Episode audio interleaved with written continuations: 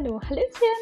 Schön, dass du wieder oder dass du überhaupt eingeschaltet hast und herzlich willkommen bei Montagsgelaber, Geschichten vom Hausbau mit mir, Mimi, also von und mit mir. Schön, dass du dabei bist und ich würde sagen, wir legen direkt los. Ich freue mich schon total, dir neue Sachen, neue Erfahrungswerte und Geschichten ähm, von unserem Projekt Hausbau zu erzählen. Los geht's!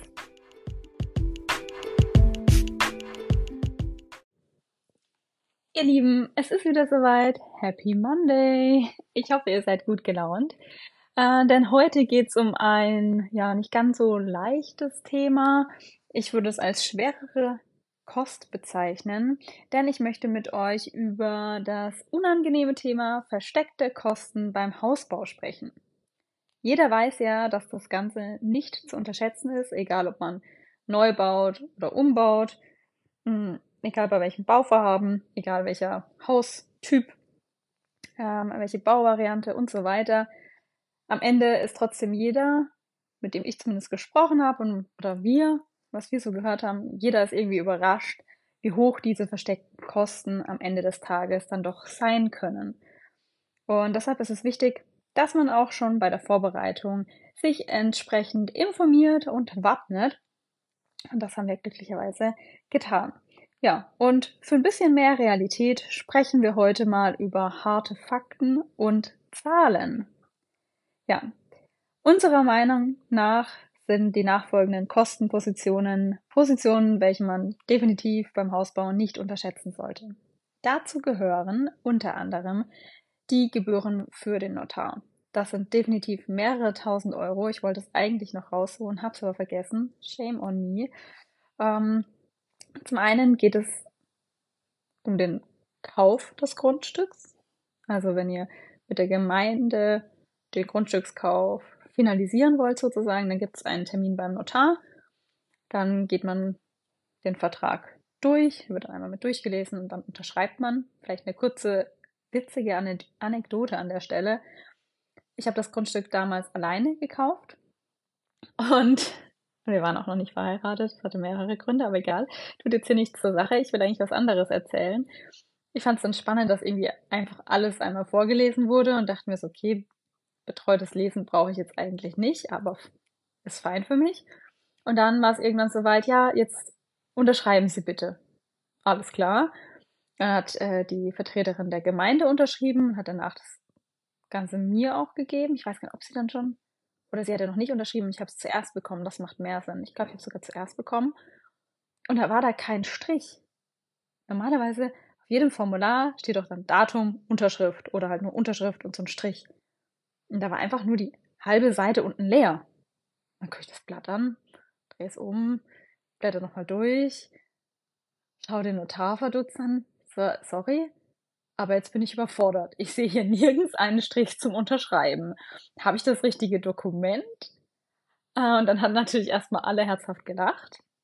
Ja, hat gemeint, na, das gibt's hier nicht. Einfach irgendwo unterschreiben. Es war wirklich für mich sehr, sehr wild. Äh, mein innerer Monk wollte diesen Strich ähm, und war dann ganz überfordert, dass ich da einfach mittendrin unterschreiben sollte. Aber gut, habe ich natürlich gemacht. Weiß nicht, ob das überall so ist, aber so war es. Gut, dann war damit der Grundstückskauf quasi durch und dann, je nachdem, ob man einen Kredit braucht oder nicht, dann darf man beim Notar dafür nochmal gewisse Sachen durchgehen und dann geht es eben um die Grundbucheintragung und solche Scherze, da kommen dann auch nochmal Gebühren auf einen zu.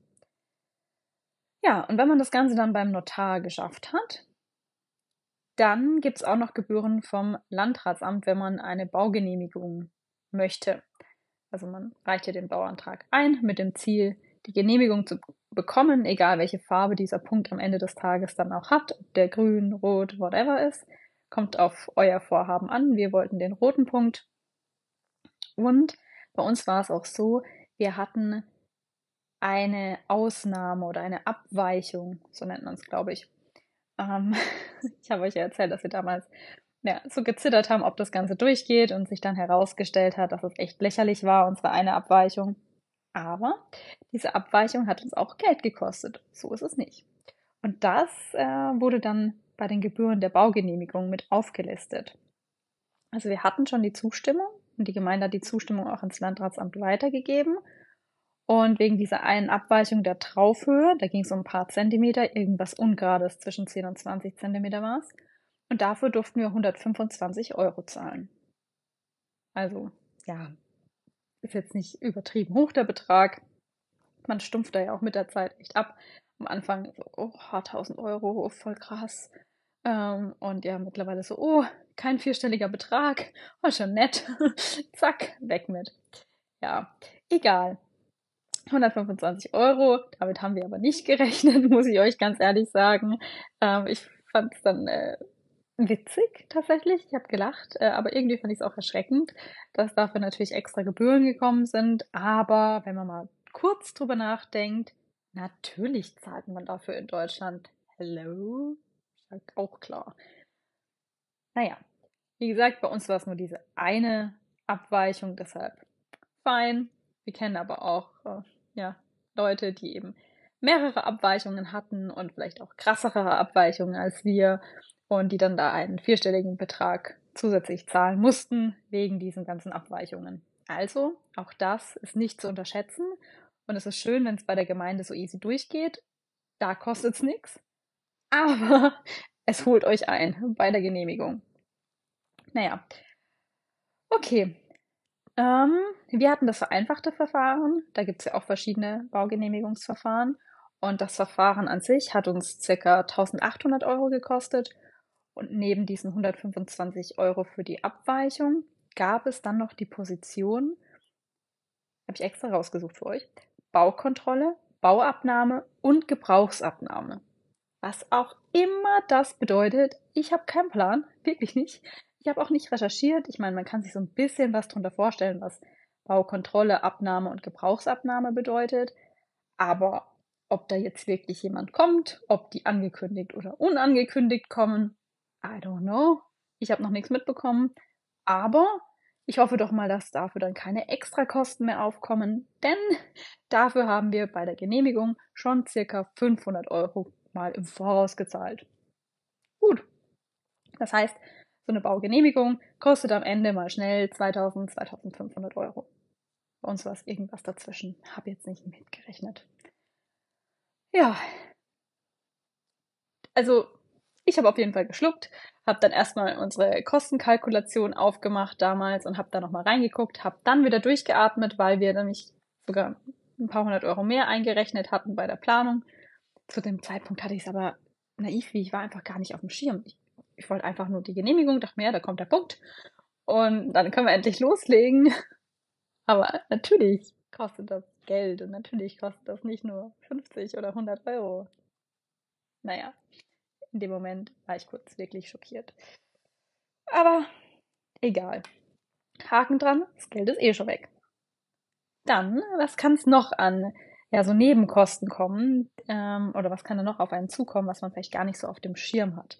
Wichtig ist da vielleicht auch, ähm, wenn man einen Kredit braucht, dann ist es auch wirklich ein Thema, weil diese Nebenkosten eigentlich bei dem Kredit nicht mit dabei sind. Und die meisten, die ein Haus kaufen oder umbauen, brauchen einen Kredit, ähm, zumindest für einen Teilbetrag.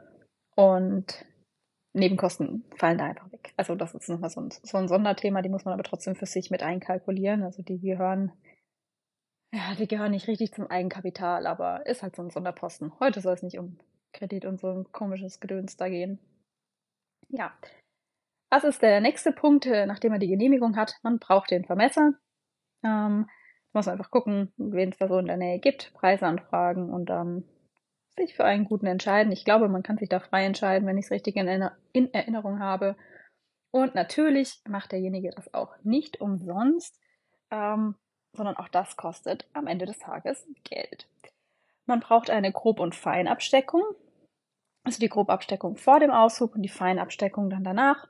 Und je nachdem kann man sich auch entscheiden, ob man das Schnurgerüst selbst spannen möchte oder aufstellen möchte oder ob das der Vermesser mitmachen soll. Und bei uns war es so, wir konnten das optional wählen oder auch abwählen. Und von im zeitlichen Aspekt hat es dem Vermesser auch reingepasst, wenn er das nicht selber machen muss. Das war dann ganz cool. Und dann haben wir uns da auch ein paar hundert Euro gespart. Zu beachten gilt es da, dass der Vermesser auch am Ende nochmal kommen muss. Aber vor Baubeginn sind bei uns Kosten in Höhe von circa 1500 Euro aufgekommen, also für diese Grob- und Feinabsteckung. Dass überhaupt der Aushub gemacht werden kann und dass dann eben die Bodenplatte entsprechend gegossen werden kann. Ja, und was am Ende genau passiert, kann ich erahnen. Ich habe mich noch nicht genau damit befasst ich glaube mein Mann auch nicht. Man muss sich auf jeden Fall irgendwie an diese genehmigten Parameter halten und irgendjemand muss das auch kontrollieren. Vielleicht ist auch damit die Überprüfung der Kontrolle gemeint äh, bei den Positionen vom Landratsamt, dass es tatsächlich so ist, dass der Vermesser das nochmal überprüft, wird es uns er, sie, wer auch immer, männlich, weiblich, divers, dass er eben hinschickt. Bei uns ist es ein er, ein Herr. Und ja, das dann eben nochmal geprüft wird im Büro. Keine Ahnung. Jedenfalls gibt es da auch nochmal einen Grund, den Vermesser anzurufen. Das Ganze ist aber eine Herausforderung von Zukunfts-Benny und Mimi. Da haben wir noch Zeit und da beschäftigen wir uns aktuell nicht so sehr. Aber wir haben es im Hinterkopf. Deshalb kann ich euch auch noch keine genauen Zahlen nennen. Ja. Und das passt jetzt in der Reihenfolge nicht ganz rein. Ähm, aber das Bodengutachten ist auch noch ein Punkt. Das wäre theoretisch ja, nach dem Notar erforderlich, also als zweiter Punkt. Danach dann Landratsamt, Baugenehmigung und Vermesser. Ja, warum das jetzt hier unten gelandet ist? I don't know. Ähm, da habe ich wohl die Reihenfolge nicht ganz so bedacht, als ich hier meine Checklistenpunkte aufge aufgelistet habe zur Vorbereitung. Aber gut, Bodengutachten. Unser Architekt hat damals gesagt, er findet es nicht zwingend erforderlich. Ähm, ihn reichen auch so mündliche Infos von den Nachbarn. Dann haben wir uns überlegt, ob wir von den Nachbarn das Bodengutachten vielleicht bekommen können, mit denen irgendwie einen Deal machen können. Hat uns aber auch nicht so gefallen. Und ja, irgendwie sind wir auch Sicherheitsmenschen, muss man sagen. Und dann wollten wir auf Nummer sicher gehen und haben uns dafür entschieden, so ein Bodengutachten erstellen zu lassen, einfach fürs gute Gefühl. Das Ganze hat uns ca. 1300 oder 1400 Euro gekostet. Also es waren gerundet nicht 1000, also kommt drauf an, wie man jetzt rundet, aber es waren keine 1500 Euro. Irgendwas Ungerades dazwischen. Aber warum ist unserer Meinung nach denn jetzt so ein Bodengutachten sinnvoll oder warum hat es uns beruhigt? Ähm, zum einen geht es um die Beschaffenheit von dem Boden. Also dieses Bodengutachten gibt ja Auskunft darüber, ob die Beschaffenheit des Bodens, nee, wie die Beschaffenheit des Bodens an der Baustelle ist, auf diesem Grundstück. Und es wird untersucht, ob der Boden tragfähig genug ist, um das geplante Gebäude dann auch wirklich tragen zu können. Und das ist ja letztendlich wichtig, um dann halt Setzungen oder auch Schäden am Mauer, Mauerwerk oder was für eine Bauweise es auch in, immer dann am Ende sein wird, um die eben zu vermeiden. Dann geht es aber auch darum, das Fundament richtig zu planen. Also es ist eigentlich schon eine sehr gute Grundlage auch für den Architekten. Ähm, da geht es dann um irgendwelche Größen und Tiefen der Fundamente, wo es dann auch auf die Bodenbeschaffenheit drauf ankommt, welcher Fundamenttyp erforderlich ist. Da sind wir nicht so tief im Game drinne, aber hört sich auf jeden Fall sinnvoll an, haben wir uns damals gedacht. Und auch wenn es um die Kostenplanung geht. Ähm, es geht da ja auch viel um Statik. Und wie ihr wisst, wir haben sehr viel Eisen. Unser Statiker war da großzügig unterwegs. Ob man das jetzt genauso großzügig gebraucht hätte, ja, weiß ich nicht. Ich bin keine Statikerin. Es ist schon besonders bei uns, aber lieber ein bisschen zu viel als zu wenig. Ähm, und da Eisen und Co. ja auch nicht so günstig ist, hilft es auch bei der Kostenplanung. Also lieber wissen wir im Voraus, was da wirklich auf uns zukommt, als dann eben später so ein ja, Aha-Effekt oder Schreckensmoment, wie auch immer, zu haben. Ja, also deshalb ist es für die Statik eine wichtige Grundlage. Ähm, ja, und am Ende geht es ja darum, das Haus gegen Wind oder Erdbebenlasten entsprechend zu sichern. Und da kommt es dann auch darauf an, in welchem Gebiet man dann gerade unterwegs ist. Ja. Zum einen geht es um die Kostensicher, also ja, um die Kostenplanung, aber allgemein um das Thema Planungssicherheit, also um einfach Risiken und mögliche Probleme frühzeitig zu erkennen und gegensteuern zu können. Also in der Regel, gerade wenn man in einem Neubaugebiet ein Grundstück kauft, dann passt es schon, dass man da gut Häuser bauen kann. Aber ja, nur mal sicher. Zumindest für so Sicherheitsmenschen wie uns. Und ähm, was wir auch schon gehört haben, was bei uns aber jetzt kein ausschlaggebender Faktor war, ist das Thema Versicherungsschutz. Manche Versicherungen verlangen wohl tatsächlich ein Bodengutachten als Voraussetzung für den Abschluss einer Bauleistungsversicherung oder so. Ja, bei uns war es, soweit ich weiß, auf jeden Fall nicht erforderlich, aber kann ein wichtiger Punkt sein. Weiter geht's. Jetzt steht hier noch auf meiner Liste Werkzeuge und Maschinen. Ja. Dafür solltet ihr auf jeden Fall Kosten entweder für Miete oder zum Kauf einplanen oder irgendwie für Dankespräsente, wenn ihr es irgendwo ausleiht. Da kann einiges auf euch zukommen.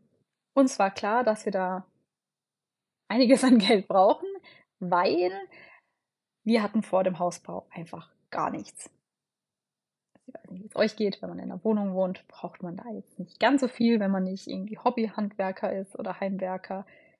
Wir waren es nicht. Wir sind gerade dabei, das zu werden und das finden wir auch super cool.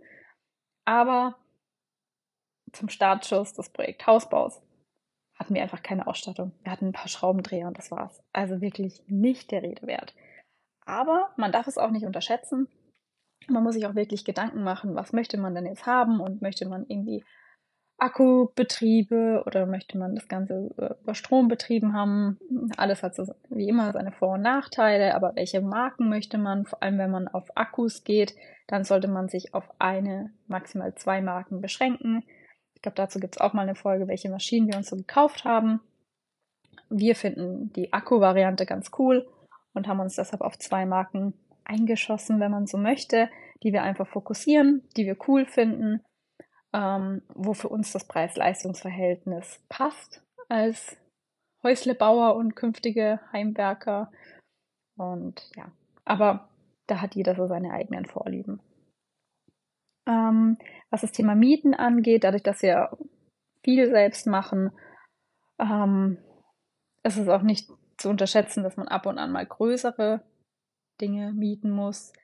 Ähm, jetzt fällt mir das Wort nicht ein. Hätte ich das mal auf meinen Notizzettel gepackt, Mensch. Ähm, wenn die Decke kommt, dann braucht man Stützen, Deckenstützen. So heißt es. Aber ich glaube, es gibt noch einen anderen Begriff. Und, und noch Dockerträger. Oh ja, jetzt kommt so langsam. und so Gedöns.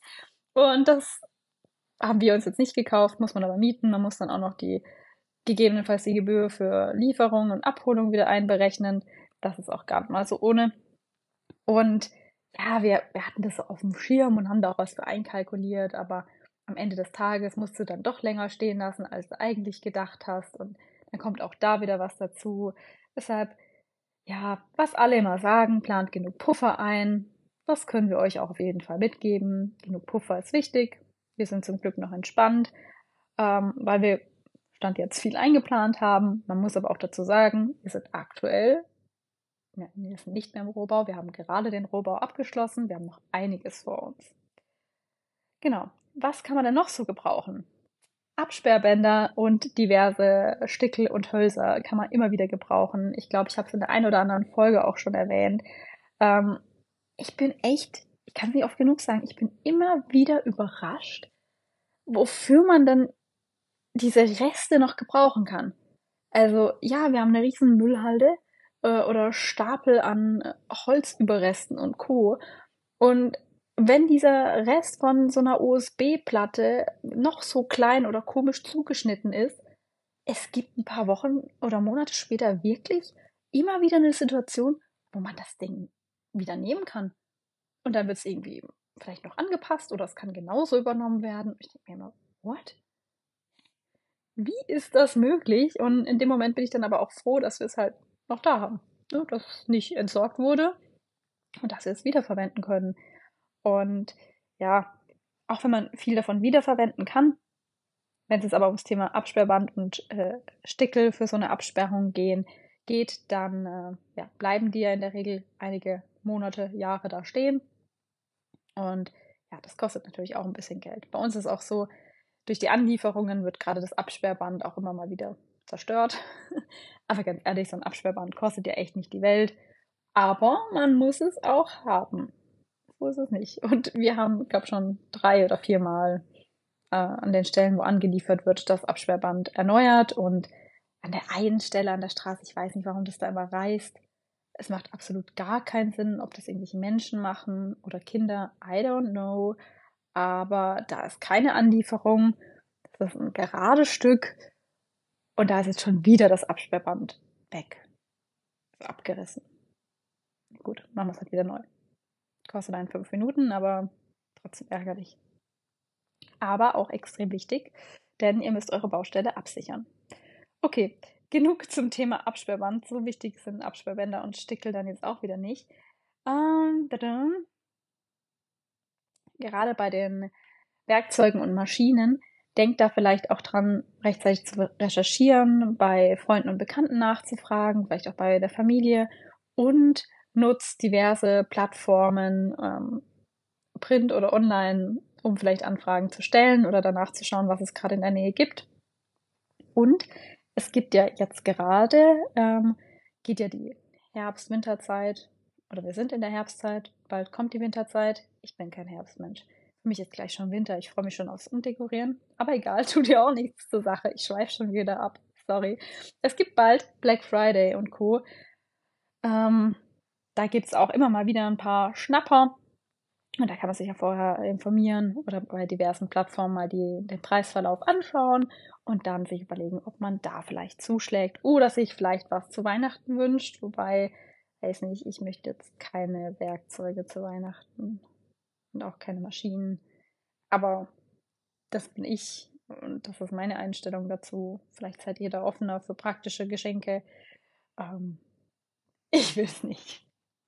Okay. Äh, was steht als nächstes auf meiner Liste? Hier steht ungeplante Kosten aufgrund erforderlicher Improvisationen. Mensch. Okay. Ja, was habe ich denn damit gemeint? Was soll ich dazu sagen? Bauen heißt improvisieren, ne? Das habt ihr ja alle schon gelernt hier bei mir im Podcast. Ähm, und es ist wirklich nicht zu unterschätzen. Da, also, improvisieren, ja, was, heißt es? Puh, ich hätte mir mal mehr Notizen dazu machen sollen. Ähm, das können USB-Platten für irgendwelche Schalungen sein oder Bauschaum. Ihr solltet immer Bauschaum auf eurer Baustelle haben. Das ist eine sehr geniale Erfindung und wird ziemlich häufig benötigt. benötigt, ah ja, ziemlich häufig oder oft benötigt und ist leider auch nicht ganz so billig. Also wenn es da irgendwelche Sparangebote gibt, dann schlagt da ruhig zu. Und wenn USB-Platten und irgendwie Bauschaum nicht weiterhelfen, dann kann es sein, dass man vielleicht äh, sowas wie Beton, Estrich oder so Gedöns gebrauchen kann, beispielsweise um irgendwelche Terrassenstützen zu korrigieren. Also irgendwas ist immer, darauf könnt ihr euch einstellen. Deshalb ist es gut, wenn man ein gewisses Lager auf der Baustelle hat. Wir haben uns da auch was eingerichtet. Mein Mann hat da extra so Regalschränke besorgt und aufgebaut, dass es auch einigermaßen ordentlich ausschaut. Und wir sind auch froh, dass wir einige ja, Heimwerker, Freunde und Nachbarn haben, wo man zur Not auch nochmal nachfragen kann. Ähm, und die auch schon gewisse Erfahrungen einfach gemacht haben. Das ist auch immer cool. Ich meine, wenn man was zum ersten Mal macht, dann hat man nicht immer Plan A, B, C parat, sondern nur Plan A, vielleicht noch Plan B, aber ein Plan C, soweit kann man noch gar nicht denken. Und wenn man, wenn man etwas schon einmal gemacht hat, es wieder macht, dann vor einer Herausforderung steht, dann ist man im Kopf ja auf einem ganz anderen Level unterwegs, was das angeht. Man kann da nochmal anders drüber nachdenken, kommt da eher nochmal auf andere Ideen und so weiter. Erfahrungen helfen halt. Das kann man sagen. Ja, und last but not least steht hier auf meiner wunderschönen Checkliste das Thema Bautüren. Leute, Türen ist ein anstrengendes Thema. Ich beschäftige mich aktuell, by the way, mit dem Thema Elektrik. Damit werde ich euch auch noch nerven. Beziehungsweise ich wär, nerve euch damit ja schon auf anderen Plattformen. Ich werde euch weiterhin damit nerven. Ähm, und ein anderes nerviges Thema, das heißt nervig, anstrengend. Ein anderes anstrengendes Thema hier zum Thema Baukosten sind Bautüren. Oder Türen im Allgemeinen. Bautüren ist eigentlich noch recht charmant, aber das Thema Türen, hei, hei, hei. Wirklich. Oh, dafür muss ich, glaube mal eine extra Folge machen. Wirklich wild. Aber okay, heute soll es um ja, versteckte Kosten beim Hausbau gehen, Bautüren. Auch daran muss man denken. Wir haben lange überlegt, ob wir gleich die richtige Hausbe Haustüre einbauen wollen oder nicht. Ähm, ja, bei uns ist auch so, wir haben ja eine Hanglage und aktuell kann man so oder so nicht, da wo die Haustür ist, direkt reinlaufen, weil da ist noch eine, eine Kluft. Also wir haben noch nicht zugeschüttet. Ähm, da ist noch ein Graben, das funktioniert nicht. Deshalb dachten wir, okay, machst halt gleich die richtige Haustür rein, dann ist das Thema auch mal erledigt. Da braucht man dann nochmal so einen extra Fuß halt, weil ja der Estrich ähm, erst danach kommt und die Haustüre quasi zuvor eingebaut wird. Ja, kostet jetzt nicht die Welt, wäre okay gewesen. Für uns war es okay, dann lassen wir halt die Folie dran. Ähm, da gehen ja keine Handwerker rein oder raus und hahaha, wir sind Selbstbauer. Wir sind selbst zu 90 Prozent die Handwerker, äh, die da ein- und ausgehen. Wir werden wohl auf unsere Haustüre aufpassen können, vor allem wenn wir wissen, wie teuer der Spaß war. Und wenn es da auch noch eine Folie gibt, die man dran lassen kann, wie es ja bei vielen der Fall ist. Aber okay, wir haben uns überreden lassen, macht lieber eine Bautüre. Ähm, ihr ärgert euch nur, wenn da wirklich was kaputt geht. Glaube ich jetzt auch mal so. Auch wenn wir das nicht als Eingang benutzen. Ich glaube, bei uns wäre es egal gewesen. Aber gut. Ähm, wir benutzen aktuell den Zugang vom Garten, vom Zukunftsgarten aus. und da gibt es auf jeden Fall eine Bautüre und auch bei uns oben, wo eigentlich die Haustüre ist, packen wir jetzt auch eine Bautüre hin. Und das war eine Position, die hatten wir so nicht auf unserer Excel-Liste aufgeführt extra. Das gehört einfach zu diesem großen Puffer, Korb für diverse Themen, die man vielleicht nicht auf dem Schirm hat. Und dafür müssten wir jetzt dann auch quasi Geld die Bautüren nehmen. Wobei man dazu sagen muss, wir müssen dafür nicht viel Geld in die Hand nehmen. Das sind echt Peanuts. Richtigerweise würden wir es aus diesem Puffer nehmen. Wir nehmen das jetzt aber so von normalem Geld, wie wenn wir jetzt einfach, keine Ahnung, einkaufen gehen würden. Ja, für uns, ähm, wir haben uns für gebrauchte Türen entschieden und wir bekommen sogar eine kostenfrei geliehen. Das ist super cool. Wir brauchen aber zwei, eben für den Zugang unseres Zukunftsgartens und eben für oben, wo die richtige Haustüre hinkommt.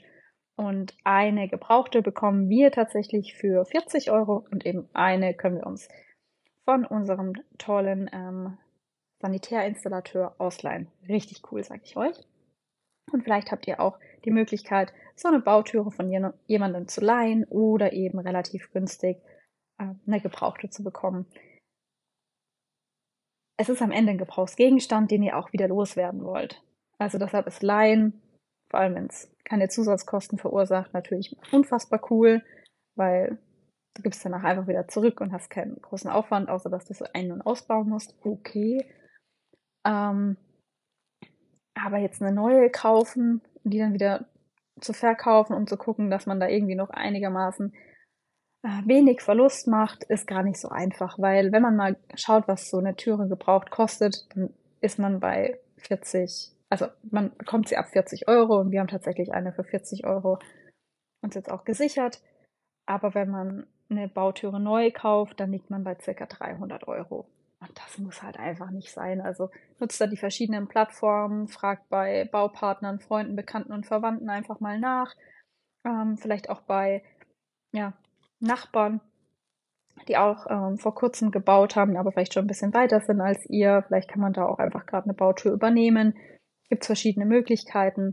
Für uns ist einfach nur wichtig, dass wir das Haus winterfest bekommen, denn wenn man an Sanitär, Elektrik und Co. denkt, ist es wichtig, dass man ja so 6 Grad ähm, im Haus hat. Und das wird halt schwierig, wenn noch keine Türen und Fenster da sind.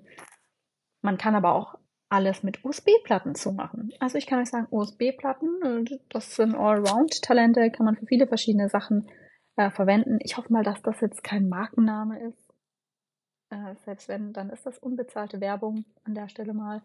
Ich glaube, die heißen einfach so. Hoffentlich keine Marke. Egal.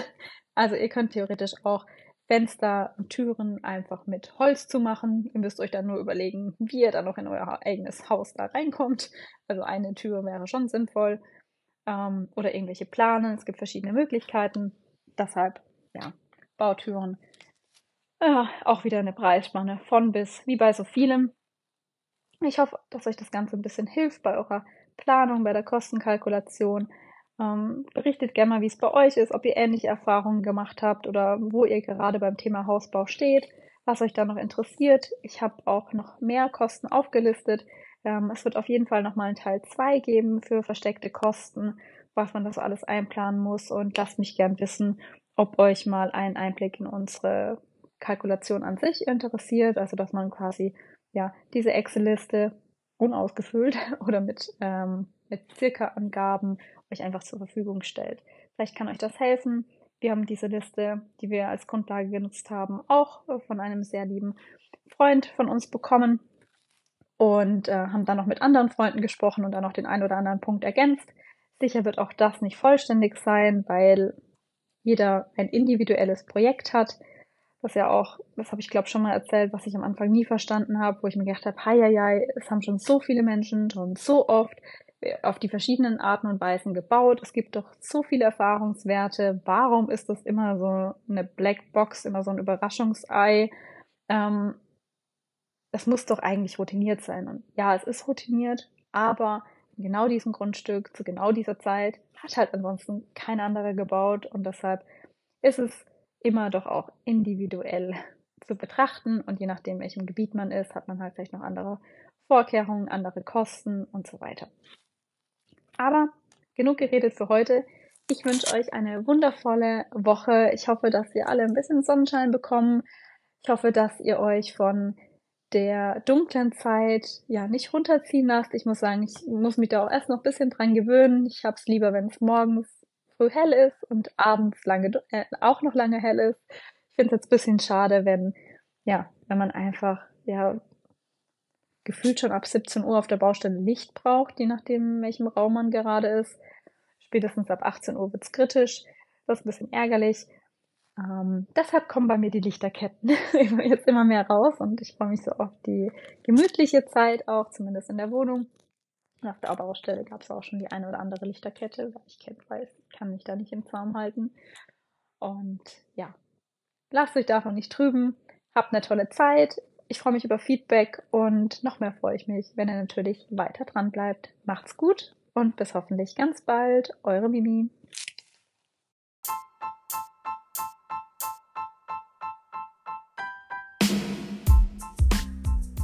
Ich hoffe, die Folge hat dir gefallen oder hat euch gefallen. Wenn ihr Fragen, Wünsche, Anregungen, Feedback oder auch Themenwünsche habt, dann lasst es mich gern wissen. Und ansonsten würde ich mich freuen, Achtung, Werbung in eigener Sache, wenn ihr mir auf Instagram folgt. Da gibt es regelmäßig Updates zum aktuellen Stand und auch immer mal ein paar Videos.